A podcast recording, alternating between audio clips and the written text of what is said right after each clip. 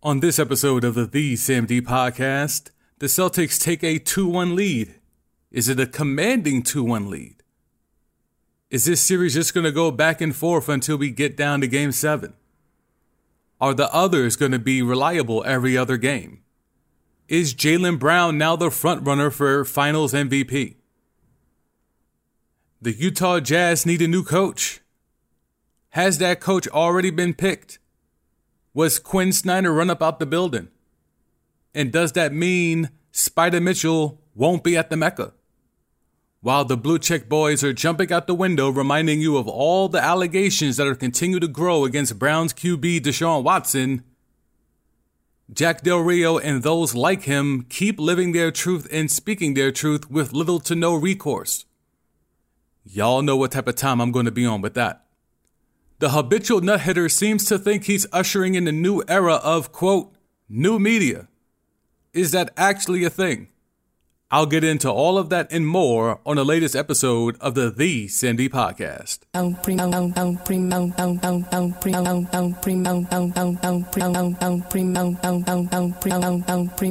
Primero de mayo.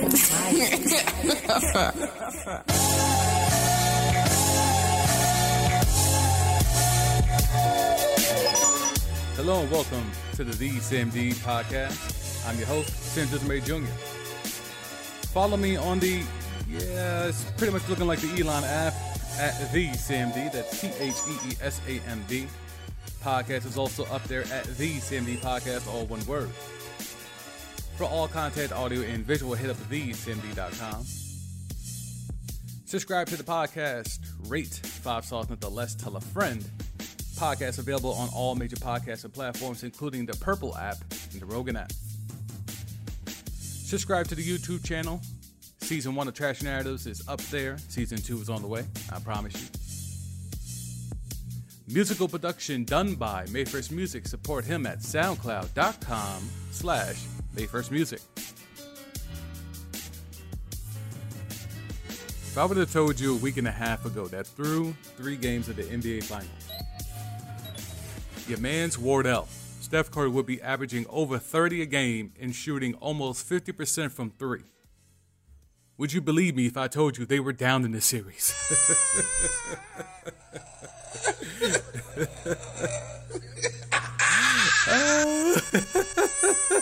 I know he's top five, right? Top ten. Yeah, he's, he's, he's entering that conversation, right? He's, he's on the verge of being that guy, right? Oh, empty stats? Are we ready to have that conversation? Are we ready to talk about Wardell in these empty threes? and you know, look, I'm I'm not afraid to say it, but after what happened in Game Three, after way that the Dubs got bully balled, after way that the habitual nut hitter Draymond Green got sunned and got taken out of his own game by the likes of Robert Williams. Robert Williams stood up for Big Al. Big Al Horford got thugged out, got sunned, got punked, whatever word you want to use in game two, and Robert Williams was having none of that in game three. You also have to look at Marcus Smart. Marcus Smart, there was a great vid on Twitter, and it kind of surmised what he was able to do and what he can do when he's really fully engaged, which clearly he wasn't in game two. Game three, you saw Marcus Smart do everything. They showed one possession where he guarded four different Warriors on one possession. Four different Warriors. And that's what goes into what the Warriors' biggest bugaboo actually is, is a lack of size. The fact that Wiseman has never been in the mix, the fact that they've never went out and gotten a guy at the trade deadline, just a big guy that can provide some size because their whole thing is positionless basketball. Positionless. Everyone is interchangeable. Where there's Marcus Smart actually being positionless and shutting down four out of the five Warriors on the court in one possession. That's positionless. When a guy that's 6'3 and is stout can hold his own against a Steph, a Clay, a habitual nut hitter, and a Wiggins all on the same possession, he just sunned four out of your five starters. He sunned them. They neither one of them, not not any one of the four could go anywhere on that one possession. That's how engaged he was. That's how Robert Williams was engaged, and the rest of the guys fed off of that. We finally got a game where both Tatum and Brown went off. What the hell can the Warriors do against that? What the hell can the Warriors do when they both go for 25 plus? Now, while I've been saying this about Wingstop, it's really turned into they can't have a third guy. Game one, it was Jaylen Brown, Horford, and Smart was close to 20. So you had Brown and Horford over 20, and Smart was right there close to 20. I think he had 18. Now in game three, you have Tatum and Brown. Brown leading everyone, 27 points. Tatum with 26. And then you had Marcus Smart with 24. That you cannot have. If you're the Dubs, you cannot have that. So, how do you stop that?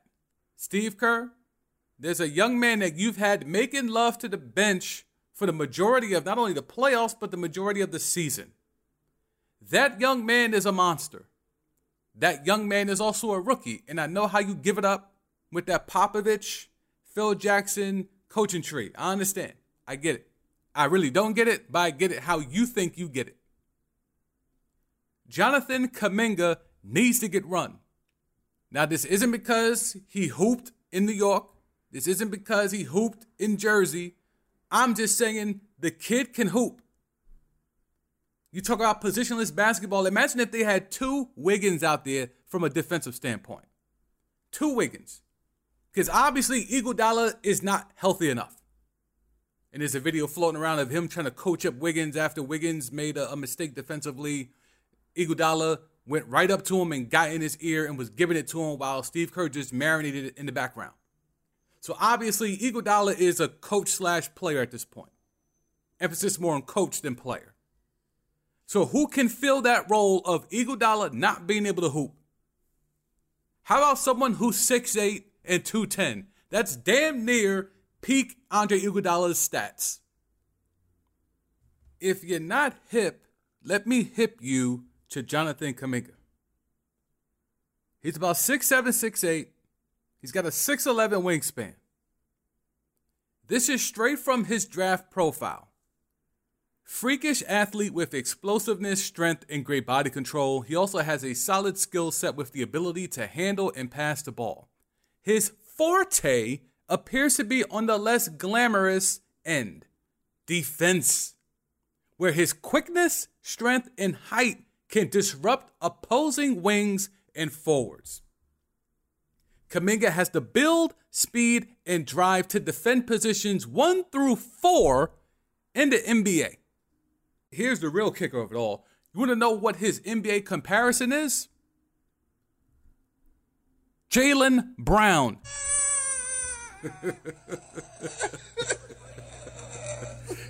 so you got a dude that's being compared to Jaylen Brown, marinated on your bench, marinated on your bench, who is hooping in the G League, hooping in the G League.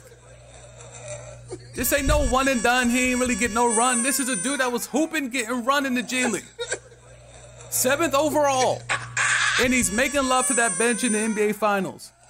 When your team is being decimated by switches because your best player allegedly is too damn small and is too damn light in the ass and gets bully ball. Because the other team is just hunting him every goddamn possession. Because he's Swiss cheese. He's food. Steph Curry is food. And you got Kuminga out there who, by all the experts, can guard one through four. One through four. Exactly the type of person you need on the floor with a Wiggins who could do the same, with a Clay who could do the same, and with a habitual nut hitter who could do the same. They need size. Because they still need Wardell's 30. They still need that. But the switching is decimating the Dubs right now. Now, game two, they did less of the switching. They stopped playing the zone and they went more man to man and they refused to switch as high as a rate as they did as they did in game one. What the hell happened between that and flying to Boston to now reverting back to auto switching everything? I have no idea. To me, that's coaching. What happened to if it ain't broke, don't fix it? Clearly, the intensity level was raised in game two. The effort was there because, again, you don't want to go down 2 0. But now you have a chance to go on the road and still won. Just like the Celtics stole one in game one. You can steal one back. And you shit the bed on the road. They did not match the intensity coming out. They had to know. They had to know. Despite Scott Foster being the, the lead official, despite all of that. And it's always salute Scott Foster here. Y'all know why. Basketball guys.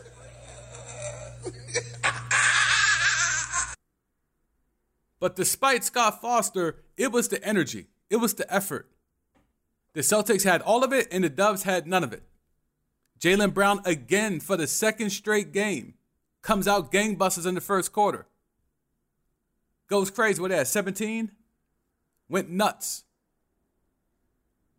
Because again, Wiggins is doing his job.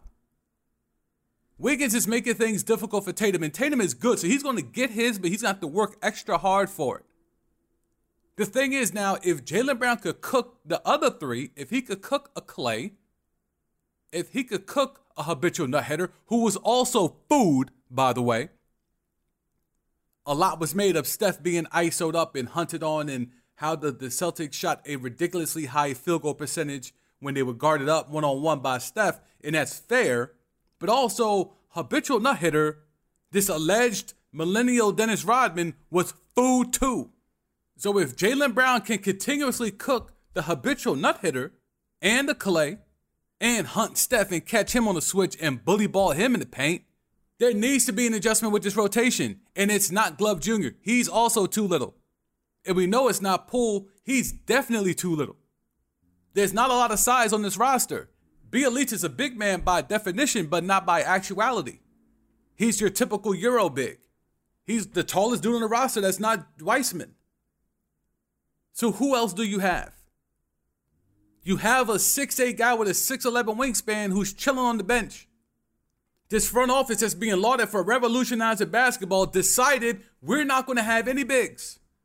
We're not going to go get a big off the scrap heap just in case we face a team in the East that has a big.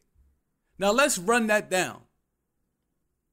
If the Dubs would have had to face the Heat, they would have had to go up against Bam Adebayo.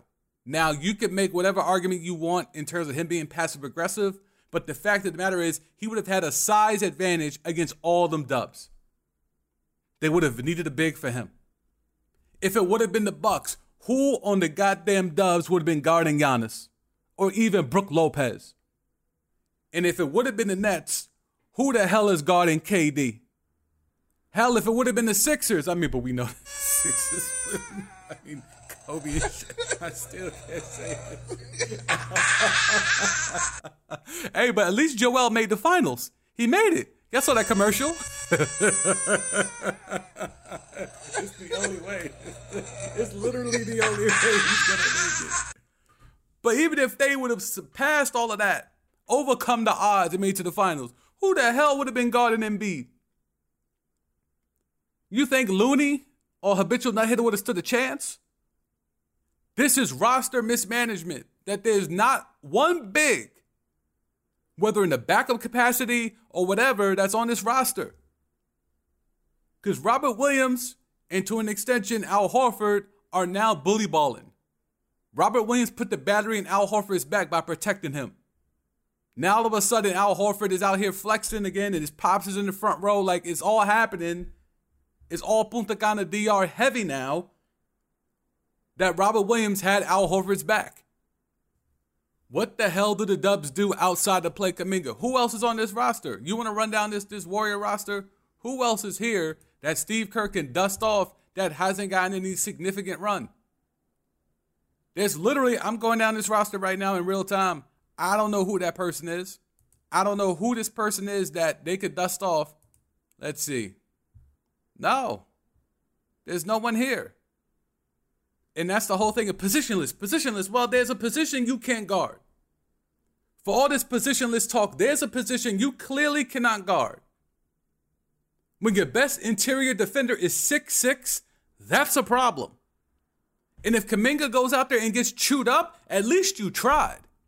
Because the fact of the matter is, right now you're going out there with Jordan Poole getting Swiss cheesed up, with Steph, who's always been Swiss cheesed up, with now your alleged best defender in Draymond, the habitual nut hitter Green, being food. So now what?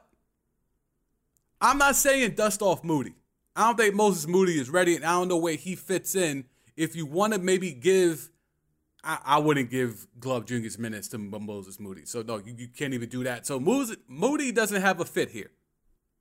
Kuminga clearly does. Now, unless there's a reason outside of him being a rookie that he can't hoop right now, I need to know it. I need to know it. We know why Wiseman's not there. Why is Kuminga not hooping? You'll throw him in in garbage time when the game is pretty much decided, but you won't give him a chance. You won't give him a chance to put a spark in the arm. Clearly, the Dubs keep having to come back from deficits. Clearly, the Celtics jump out the leads, and then the Warriors have to figure it out and settle in and make that wave. When they make that wave, what happens when that wave dissipates? There's a lack of energy after that wave. Who's going to re- reignite the next wave? It could be a Kuminga. I just ran down the scouting report. He brings energy on defense he's an explosive finisher. They're comparing him to Jaylen Brown. He's right there on the bench. There's a narrative that's been building, and it came to a head when I was chopping it up with the homie Greg Larner at ESPN Radio out there in Tennessee. Who's more important to a victory? Others or stars playing like stars?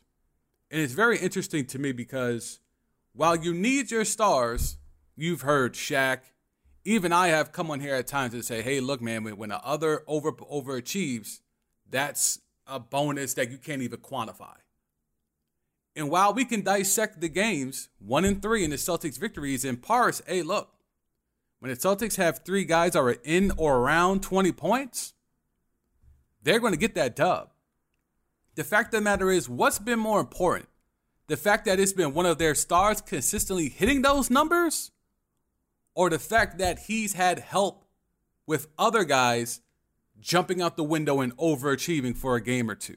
Because Marcus Smart went from 18 in game one to 2 to 24. That's inconsistent. You can't depend on that. By that logic, he should have a shitty game four. And then have a dope game five, a shitty game six, and then a phenomenal game seven. If it gets that far.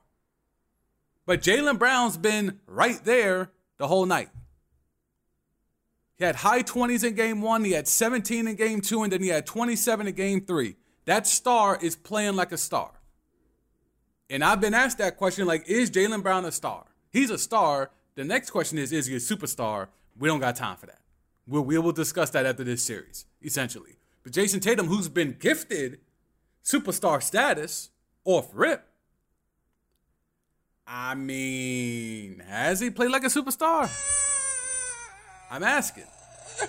I'm legitimately asking. The numbers will bear it out. The numbers will tell you. He's, I mean, look, um, that man think he Kobe. Okay, so that man think he Kobe, and he damn sure shooting like Kobe. Nine of 23. Nine of 23. So he putting them up. And it's that aggressiveness that has made him be considered what he is in the league. He's the marquee guy. But as I've been preaching here, when it goes through Jaylen Brown, when Jaylen Brown is playing to his level, this Celtics team is different. It was true when it was the boy genius, and it's true now with Udoka. When Jaylen Brown is hooping, no matter what Tatum does, because we saw it in game one, it didn't matter that Jaylen Brown wasn't getting his shit off. He was Brick City 3 of 17. Didn't matter.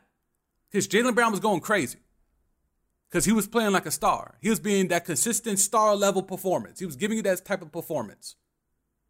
And he's been that through three games. Now, you could kill him for disappearing in the second half of game one, excuse me, game two. But the fact of the matter is, is that in the two wins, Jaylen Brown's been there. In two wins, Jayson Tatum doesn't always have to be there. That to me makes a lot of sense because when you have the best wing defender on the Dubs guarding Jayson Tatum, Jaylen Brown has to cook whoever else. In two out of three games, he's been doing that. And those are both of the games that the Celtics have won. But then when you throw in Al Horford, who went crazy, six threes, and most ever in his career in game one, then he's kind of falling back to earth over the next two games. All right, he's a other. You can't depend on that. And then you have the Marcus Smart thing where he's dropping 24 and he could lock up four different Warriors on one possession. So what's been more important? The fact that Jaylen Brown's been hoping consistently at a star level, or the fact that Al Horford gave you a game? Marcus Smart has come up big twice. What's been more important? Because you've seen Derek White's come crashing back to earth. He's a other. Robert Williams has given you all that he could with limited mobility. His biggest impact was clearly in game three. Do you want to call that a Robert Williams game? If Draymond had the most impactful triple single in NBA Finals history in game two, can we call Robert Williams what he had? 8 10, 8 10 and 4? I don't know what that is. That, that's a single double. Is that the most important single double in NBA Finals history? I don't know. If we're going along with the flow of it, the Warriors going to be desperate. The Dubs know they got to get this dub, or it could be curtains at the crib. Most likely, they're going to get the win in game four. If we're doing the ebbs and flows, even your man CJ McCollum, who we're going to get into with the whole new media thing. CJ McCollum allegedly told a habitual nut hitter via Chris Haynes of Yahoo. Yeah, I got Boston winning in game three, and I got y'all winning in game four, but overall, I got the Celtics winning the whole thing. And the habitual nut hitter allegedly said, he essentially was like, Yeah, dogs, but that's cool and all. But just like you, the Celtics are going to leave here ringless. It's a good line. It's a good line. I see why Cowherd beating the bag. It's a good line. So to sum up game three, and I know I was supposed to have a guest on, but uh, she had some technical difficulties, so we could not make that happen. Uh, we're going to see if we could get her for game five or six, or if it goes long enough, seven. But um, to surmise, game three really just came down to size who had it and who didn't. Offensively, the Warriors could do almost everything that they wanted. They could get the threes off, even though they didn't really have that much of an advantage from three. But they could get whatever they want offensively. I think they've been able to figure out what they could do. You saw I finally got a good game from Clay. You know, I tweeted out game three Clay, question mark because he was starting to go off and cook, and he gave you five threes. And he's being aggressive, which is what you want. Even though the shot wasn't falling, he was still being aggressive. And on the road, he turned into that guy, the Clay that we all have known over these last few years. So if you're getting that type of Clay, obviously that's going to help offset the pressure on Wardell. But the fact of the matter is, is that the Celtics bully balled the Dubs in the paint. 52 points in the paint. 52. In this day and era of threes over everything.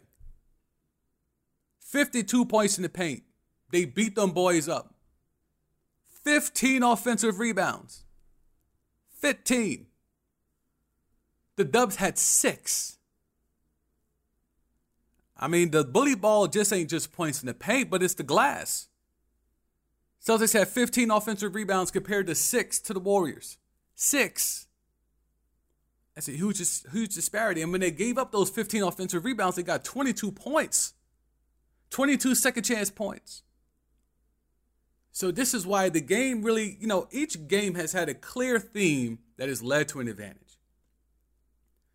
Game one, the Celtics shot historically crazy from three in the fourth quarter. Game two, the Warriors did their Warrior thing in the third quarter, fresh out of halftime. And in game three, the Celtics bully ball the dub. So you've had three different themes in each game, three victories, three different reasons. What's going to be the reason game four? We're just going to have to wait and see. So this perception of new media, what do y'all think? I would love to hear y'all feedback.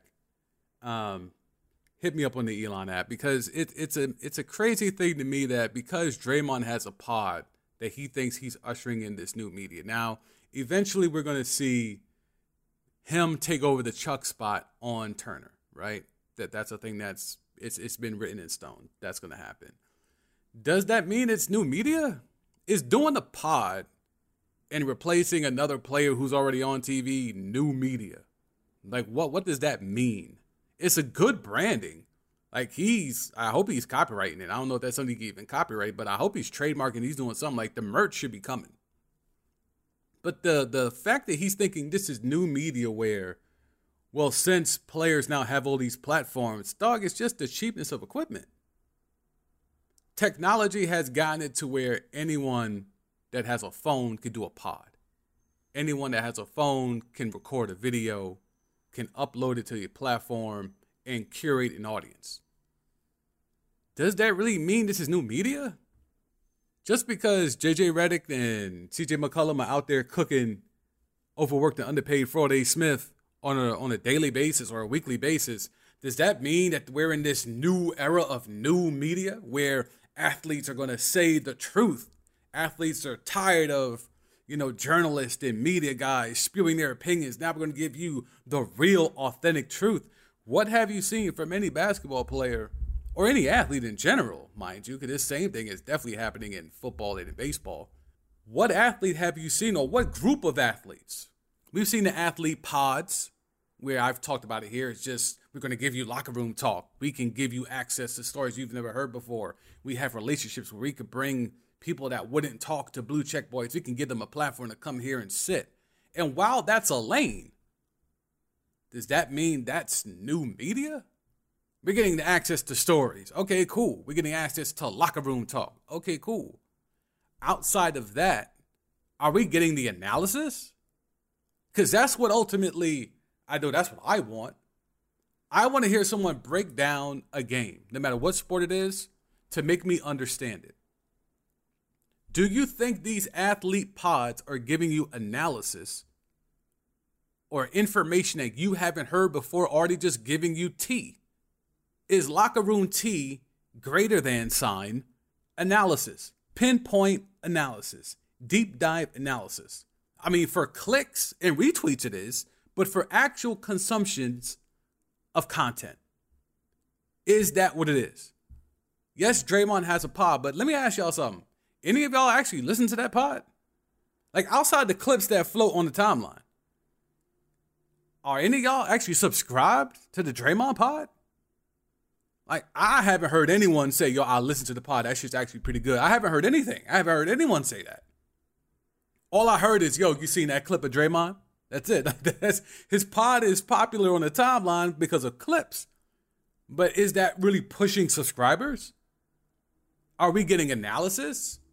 He was giving up T after game two, trying to allegedly break down X's and O's, and you heard him in the back and forth with the uh, blue check boy in the post game where he challenged him, but Draymond allegedly has done that, from what I've been told. He's given up some strategies. Maybe you shouldn't be doing that, but you're still playing. I know there's this whole thing of, oh wow, you're really getting the tea because he's still playing, he's in the locker room, he could really tell you exactly what just transpired. But is he though? Because this is where the whole athlete thing can become very similar to the blue check boy thing. Because at the end of the day, it's all their opinion. Just because you're an athlete and a professional athlete at that doesn't mean that your opinion is any more valid than someone else's opinion. If you're not giving the insight and the analysis and displaying the acumen, then your opinion is just like anyone else's.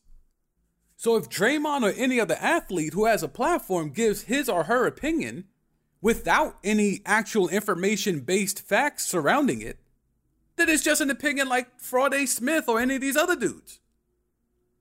It's just an opinion. So whether or not JJ Redick and CJ McCollum and all these different athlete conglomerate pods, no matter what they do, at the end of the day, once you run out of locker room stories, once you run out of, oh, my man's in them, I could go get him as a guest because, you know, he's kind of off the grid with it. What else are you giving us? T Mac is out here getting roasted because he said he doesn't think Wardell should be in the same company or mentioned to be in the same company as MJ Bron Magic in them. And Warriors Twitter and other haters are just feasting on T Mac bringing up his lackluster playoff career. But if you actually listen to what McGrady said, it's a pretty compelling argument. And it's not just opinion. He's actually giving you specific reasons why. That's analysis. When you have a resume, it normally enhances your opinion because you've done whatever. You have accolades, right? But when you have these accolades and you're just giving opinion with no real facts around it, that's where things get shaky. And like, and that's where it's like, well, you're no better than the blue check boy. And that's where I think this is dangerous, pinning this thing of, oh, new media. Now we're giving athletes platforms and they're going to give it up. They're going to give it up via their opinion. And if they're going to give it up with their opinion, then what difference are they from the blue check boys? Y'all tell me. Quin Snyder is up out the paint in Utah, and your man Spider Mitchell is doing everything he can to cry out some crocodile tears. Yo, I, I, feel I feel for I feel for Spider because that man has to lie. He has to lie to cover up the dirty deeds being done behind the scenes, allegedly. so if you if you're not hip, let me hip you. So, all right, Spider Mitchell is represented by CAA, and I've been dropping T, and I think I had a whole pod episode that said that the Knicks were a CAA hotbed. That was literally the title of the episode the Knicks are a CAA hotbed. And I broke down how CAA is literally neck and neck with Clutch in terms of tampering and influencing organizations where its star players reside.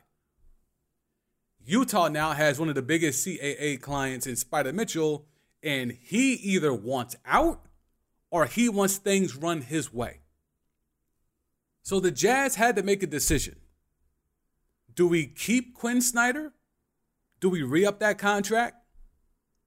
Or do we let him go and acquiesce the demands of not just Spider Mitchell, but CAA? So much like the Knicks are a CAA hotbed, the Jazz are on the cusp of also becoming a CAA hotbed. Spider Mitchell and CAA made the power play. We need to get Quin Snyder the fuck up out of here if you want me to stay, if you even want me to entertain the thought of staying and not force my way out, you got to get Quin Snyder the fuck up out of here. And not only do you need to get Quin Snyder the fuck up out of here, but you got to hire a CAA guy in his place. Now, the Jazz have not named a new coach. But in all the group chats I've been a part of, it's a done deal, Jack. It's a done deal that a CAA guy will be coaching the Utah Jazz. Now, what if that ain't enough? Can you imagine? The Jazz get rid of a coach who some say is a really good coach. I'm on the fence. He's done some also sus things in his past, but we'll look past that today. But Quin Snyder, I'm not the biggest fan. But you're throwing out a coach that has at least gotten you to the playoffs and they had the number one seed, right? So he's, he's been able to coach a team with talent to a number one seed. To most eyes, that means he's a good coach. You're jettisoning him because you want to pay homage and pay tithes to your star player, to your franchise player, because we know it ain't Rudy. We know, we know it ain't Rudy. Hey, I hear the Bulls are sniffing around on Rudy. Interesting. But with all of that, the Jazz are trying to make it known that Spider Mitchell, we want you here. We'll get Rudy the fuck up out of here. We'll ship him to Chicago and get you a Vucevic. Oops, allegedly. Allegedly. allegedly. But here's the real thing about it. This has been the dirty secret since at least the All Star break. There's been rumors about Quin Snyder and his lame duck status since the All Star break, at least from my perspective. I'm sure even those who even deeper in the league, they probably knew even before that. But this has been no secret whatsoever that Quin Snyder was not only on the hot seat, but was likely going to be up out the paint. So now that that's happened, if and when they bring in a CAA guy, does that mean Donovan's re upping this year? And to take it further and to bring it to Knicks tape, if Spider Mitchell's staying and from all intents and purposes, those Zion rumors have been real quiet to Knicks tape. What the hell are the Knicks gonna do? if Zion and Spider ain't coming, what the hell is Knicks tape gonna do? While the Blue Check Boys keep reminding us of how nasty Deshaun Watson was and maybe still is, there was another story that kind of came and went. Jack Del Rio went out here and said the thing. He said the thing and said it with his chest and then doubled and tripled down. He went from Elon Musk at fingers to doubling and tripling down in a press conference the very next day. Since then, he has apologized, but I mean, I'm going to read it to you verbatim. You tell me if what he got off as an apology is actually an apology for what he said. So let's start from the beginning. And I just want to preface this with saying you have to listen to the words. Jack Del Rio chose his words very carefully, not only in his tweet that got all of this started, but in his doubling and tripling down, he chose his words extremely carefully as someone that comes from the media world and has experience in terms of journalism and things of that nature, words are used very carefully, especially in headlines, especially in apologies that aren't really apologies. Words are chosen very carefully. But what Jack Del Rio got off was his truth. And I've been speaking about it from quarantine to now, and even before that, on the pause before that, and certainly in the radio shows back in the day. But this is something that I've been screaming for the mountaintops is just believe these people. When these people tell you and show you who they are, just believe them. Stop fighting them. Stop thinking you can find a way to change their point of view. There's no changing. Just like when we talk about athletes getting platforms and speaking their truth, whether it's locker room tea or perspective or alleged acumen, and we may think and see through the bullshit, that's what it is. Same thing here. Just like Pat Bev get out there on a full letter network and was chastising the point fraud for things that may or may not actually be truthful, he was just getting his opinion off. And this is what got everything started. So I'm going to read you the tweet first, and then we'll walk it down as this thing has taken on a life of its own, and Jack Del Rio has given a fake apology that's not really an apology. So he was replying to a tweet that had a link to an article that, that's talking about the insurrection the coup d'etat that was orchestrated by then President Agent Orange. So Jack Del said, quote, tweet is still up, by the way. Tweet has not disappeared, not been deleted or anything like that. Would love to understand, quote, the whole story about why the summer of riots, looting, burning, and the destruction of personal property is never discussed, but this is. Three question marks, hashtag common sense. Let's break that down. So he wants to know why everyone's making a huge deal about an insurrection, a coup d'etat on the Capitol, orchestrated by the then outgoing president. He wants to know why we're making a big deal about that, but not the riots, looting, burning, and destruction of personal property that was alleged to be going on during quarantine when we had all the social unrest off the heels of the murder, the cold blooded murder premeditated murder of George Floyd. So he said that. People jumped at his replies and roasted him, Stan Van Gundy being among them. But then he had to go face the press the very next day as the Washington football team is in OTAs and training camp. And there's two clips I got for you because you know I got the sound. You know I went and pulled the clips. I'm here for all the fuck shit. So I'm going to play you the first clip. And the first clip is not the viral clip. And I'm going to play you the first clip because you have to, again, listen to the words, understand the code that's being said through the veiled attempt of addressing a topic and a subject. This is what I have to endure in my in my industry because there's a lot of double and triple talk. And you kind of have to read between the lines and figure out what's actually being said. So here is your man's Jack Del Rio fresh off using the Elon app fingers to get his thoughts off, talking to the press. Anything that I ever say or write, I'd be comfortable saying or writing in front of everybody that I work with, players mm. and coaches. So mm. uh, I express myself as, as an American. Um, I have oh, yeah. that ability. Gotta throw that out there. I love this country. Oh, gotta and, throw that um, out there too. You know, I believe what I believe, and I I believe what I what. I want to say. And I said what I want Every now and then, there's some people that um, get offended by it. Uh, so, I believe what I believe, and I say what I say. And I love this country. if that ain't all the tropes all in a row, he's checking all the boxes. He's checking all the boxes. I believe what I believe. And then he starts off saying that he would say these things to his players and coaches' faces.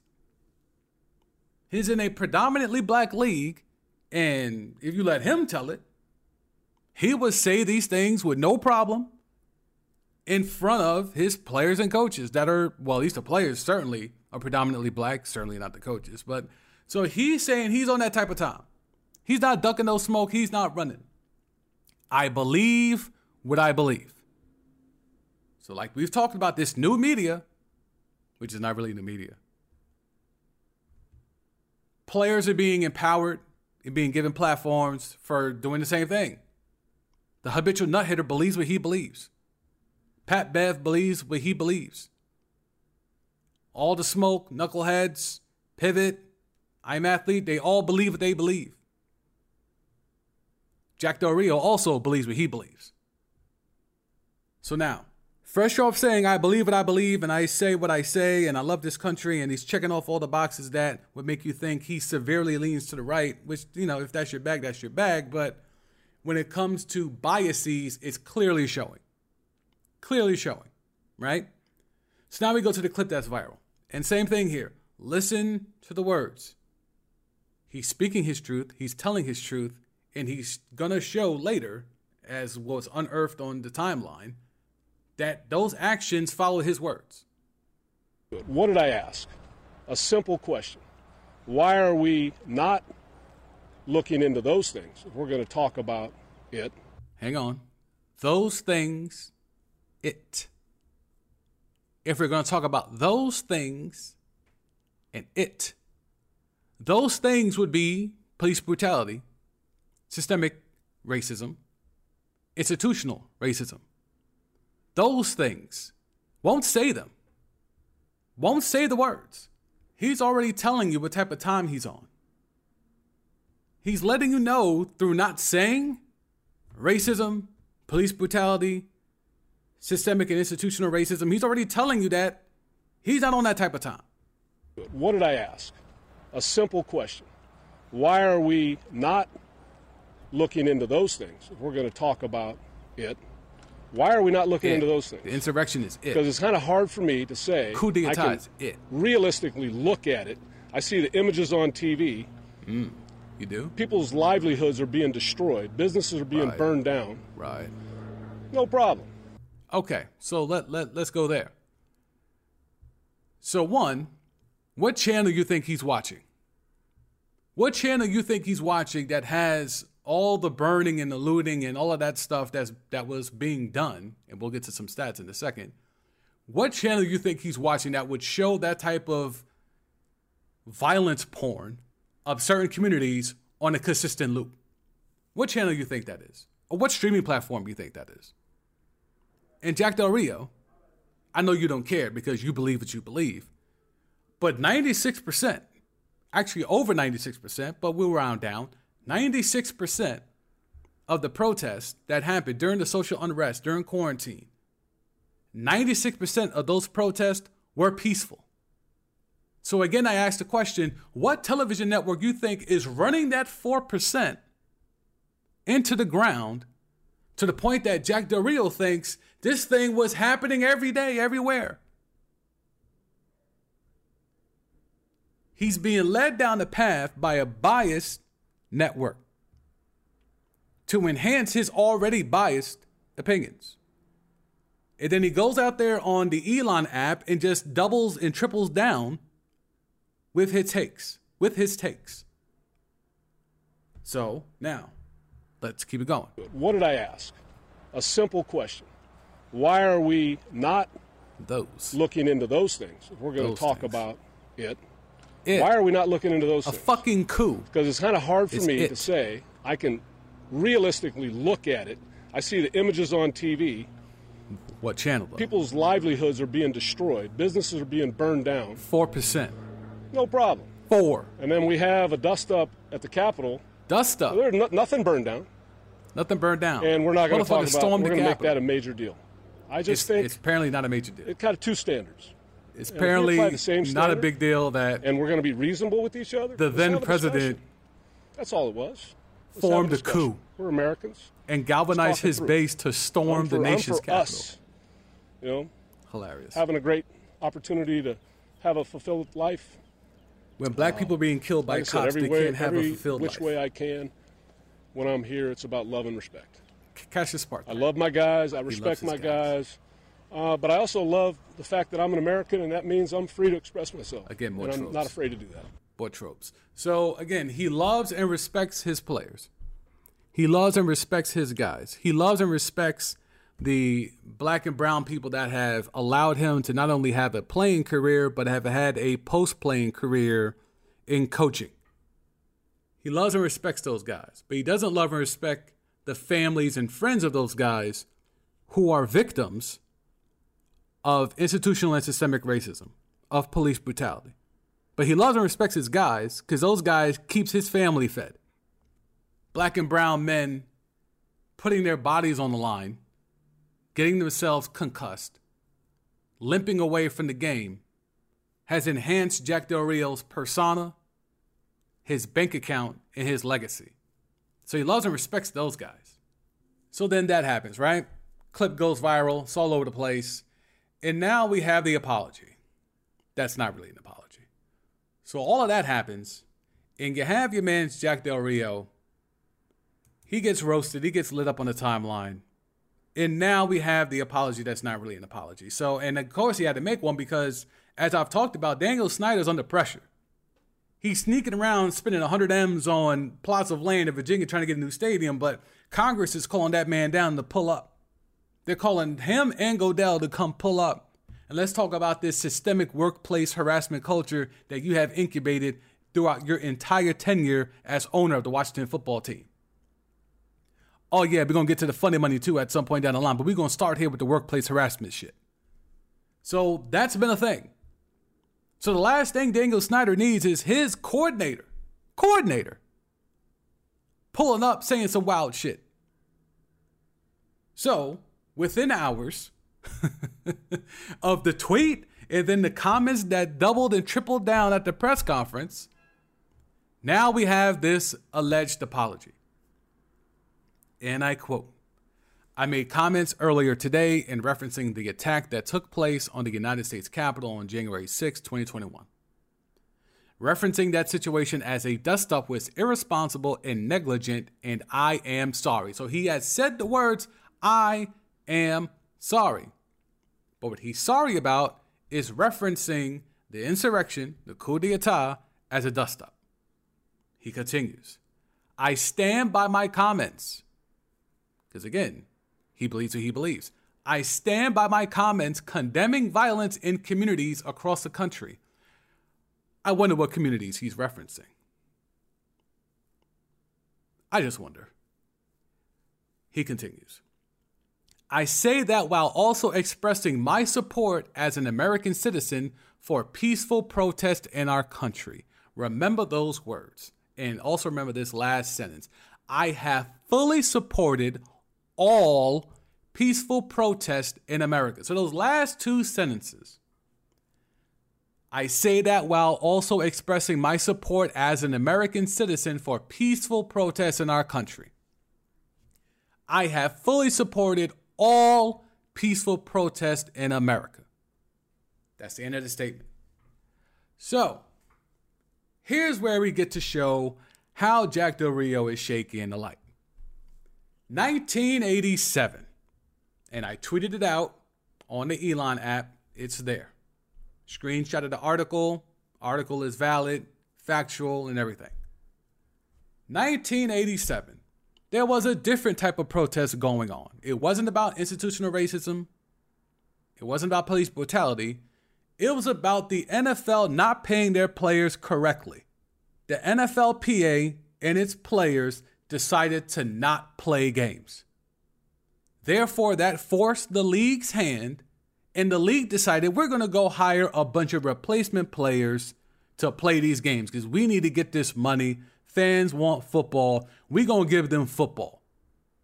And you know what that did? That caused a division amongst the ranks of football players. You either were pro the union and trying to get better wages, better insurance, better contracts, better treatment, practice habits, so on and so forth.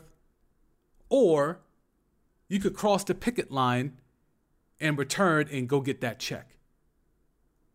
Because the players that were with the union and with the NFLPA were not getting paid.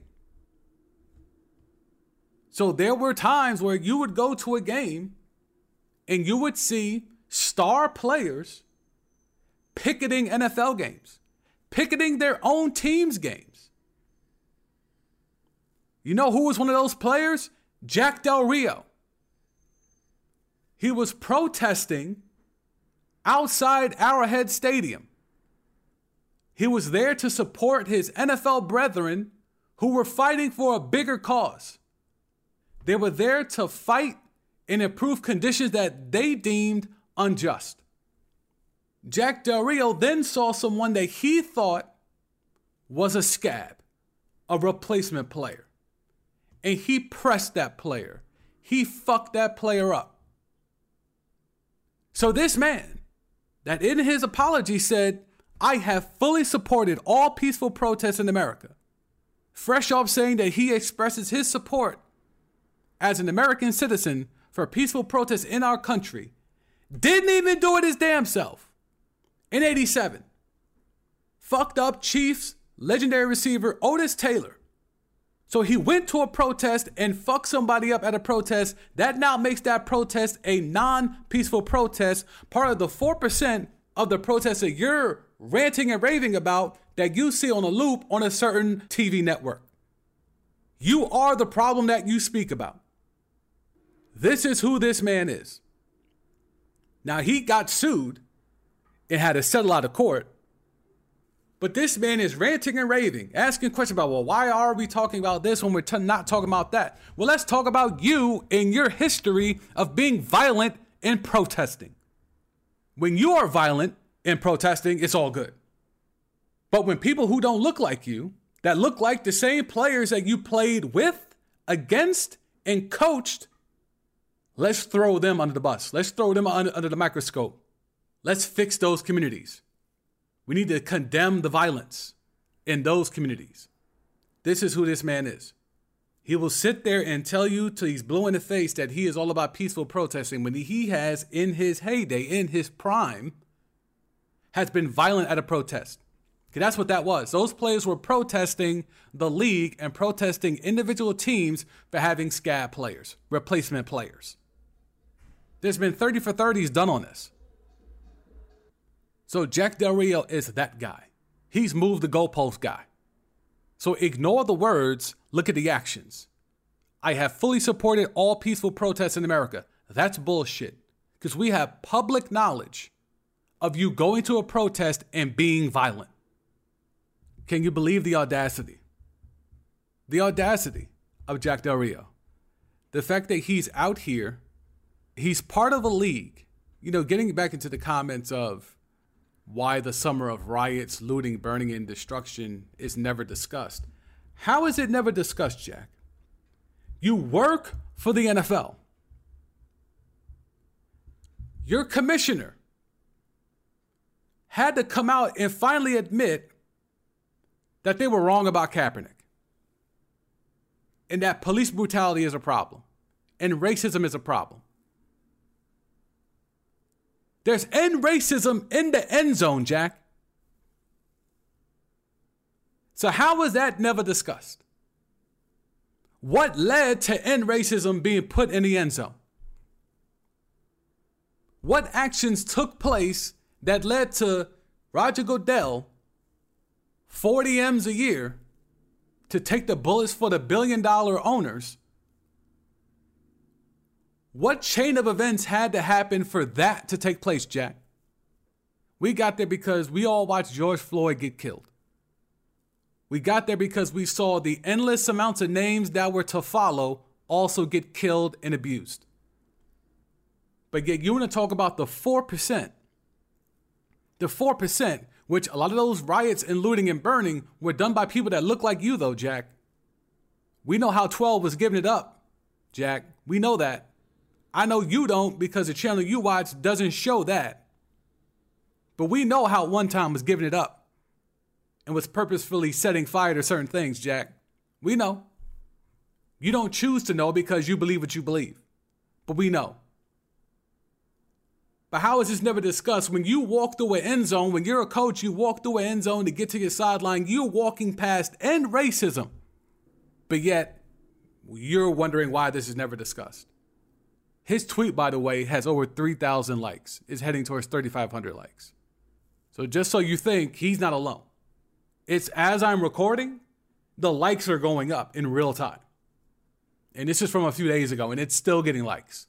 So again, when you're in a vacuum and you're only watching content that is geared specifically for your thoughts and opinions, this is what happens. You're siloed. No outside thought or an opinion can get into your algorithm. We all have our own personal algorithm. We don't need apps for that. We now can choose your algorithm based off the channels that you watch, the content that you consume. Jack Del statement is akin to What About Chicago? That's essentially what he did when it came to the insurrection and the coup d'etat. He what about Chicago, the insurrection? And the saddest part of it all is that meanwhile he's being asked to resign by the NAACP and he may have to sit down for a little bit. He ain't going nowhere. And because the problem is, if you even if you get Jack Del Rio out of here, as Jon Gruden has proven, they all think like this by and large. They all think like this. So while they'll be quiet, they won't be dumb enough like Chucky and do it over work emails. They won't be dumb enough like Jack Del Rio to thumb it out on the Elon app. They still exist in that league. You can't have the suppression of player empowerment that we've seen in the NFL historically without having that type of opinion being the overseer. And I choose my words carefully. I do mean overseer.